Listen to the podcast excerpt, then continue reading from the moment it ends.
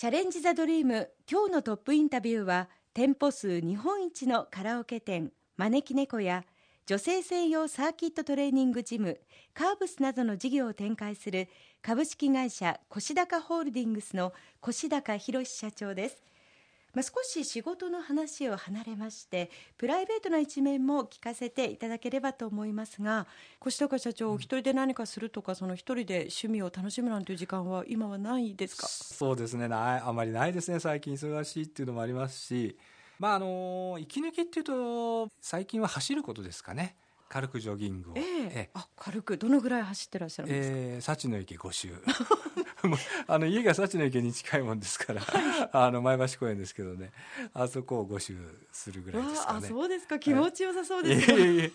もう毎日走るんですか？いや毎日はさすがに無理ですね、えー、まあただやっぱり週に2回か3回は走らないと、まあ最近はやっぱり運動習慣がついたんでしょうか。こう走らないとこう体がちょっとだるい感じですね。その運動習慣がついたというのはやはりこうカーブスそうなんですよ、まあ、カーブスを始める前まではですね、まあ、実はあのタバコも2箱吸ってましたし、えー、1日ですか？1日。に 甘い缶コーヒーも4缶飲んでましたから、まああんまり健康的とは言えませんでしたけども、えー、何せ健康産業のフィットネス経営に当たるわけですから、これはいかんなということで、まあ、タバコをやめまして。でそうしましたらやっぱり、太りましたんでじゃあちょっと何かしようということで始めたのがジョギングあれはやっぱりストレス発散には本当にやっぱり向いてますね。朝地の池5周走る間は本当に何も考えないですから、はい、ここがまたいいんでしょうね。まあ、健康にも、えー、今まで以上にこう目を向けるようにそうですね。きた、はい、ということですね。えー、それからあのお話を聞きましたところ、あの息子さんが前橋高校に通われていた時に PTA の活動もなさっていたそうですね。恥ずかしいことで、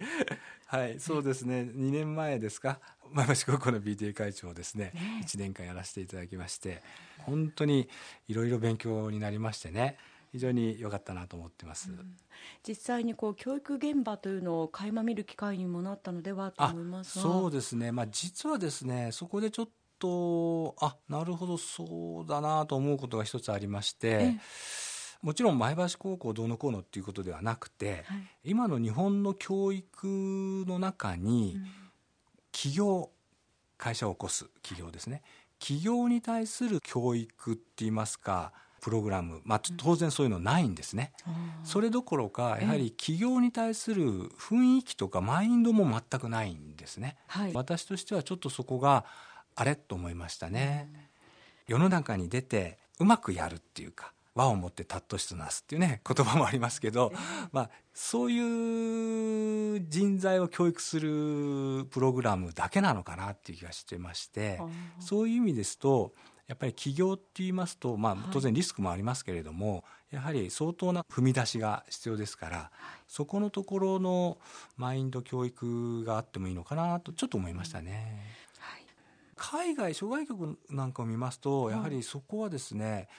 大きく違うんじゃないかなと思うんですよ。まあ、企業率っていうのを、まあ、あのちょっと調べてみましたらですね、はい、日本の企業率っていうのが12%らしいんですね。ところが海外は十数パーセントということでもう10倍以上もあの新しい会社が企業が起こっていると諸外国は。今企業というふうに一つ越高社長がキーワードを出してくださったんですけれどもこれはやっぱり企業先進というのを重視していらっしゃるということですね。そうですねあの、まあ、自分がそうだからっていうことももちろんありますけれども日本の経済の停滞閉塞感は、やはり企業率の低さだと思うんですよ。うん、大企業はですね素晴らしい人材をみんな抱えてるんですね。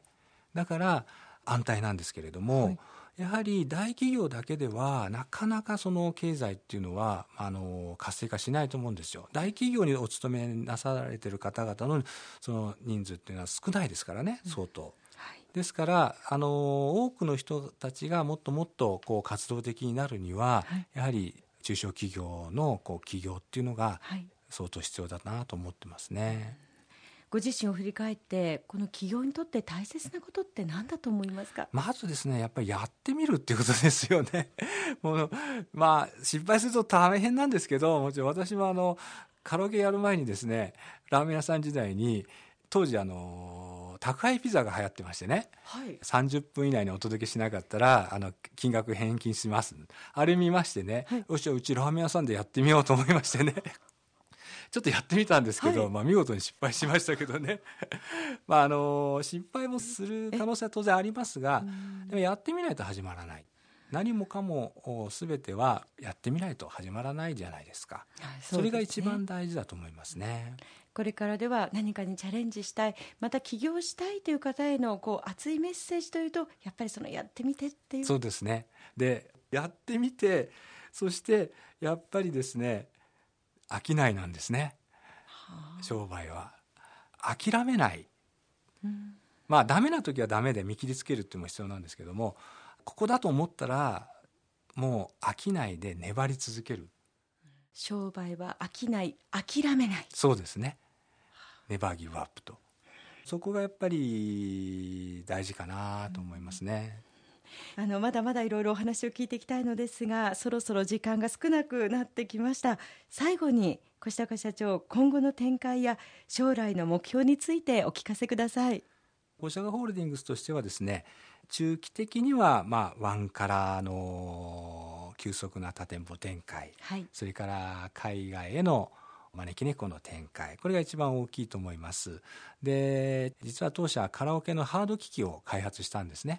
当社オリジナルのカラオケ機械なんですが、はい、実用化するにはもうちょっと時間かかるんですけども、まあ、そういう方向でメーカー機能も持ち合わせながら全く新し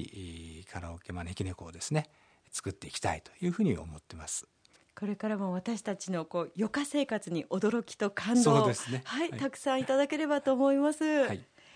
群馬の企業トップインタビューは店舗数日本一のカラオケ店招き猫や女性専用サーキットトレーニングジムカーブスなどの事業を展開する株式会社越高ホールディングスの越高博社長でした。越高社長今日はどうもありがとうございました。どうもありがとうございました。さあそれではここでもう一曲越高社長に選んでいただきましたナンバーをご紹介いたします。実は招き猫のテーマソングなんです。これを聞いて元気を出してください。そんな社長のお気持ちが込められているようですね。はいはい。それではお聞きいただきましょう。元気出して効果。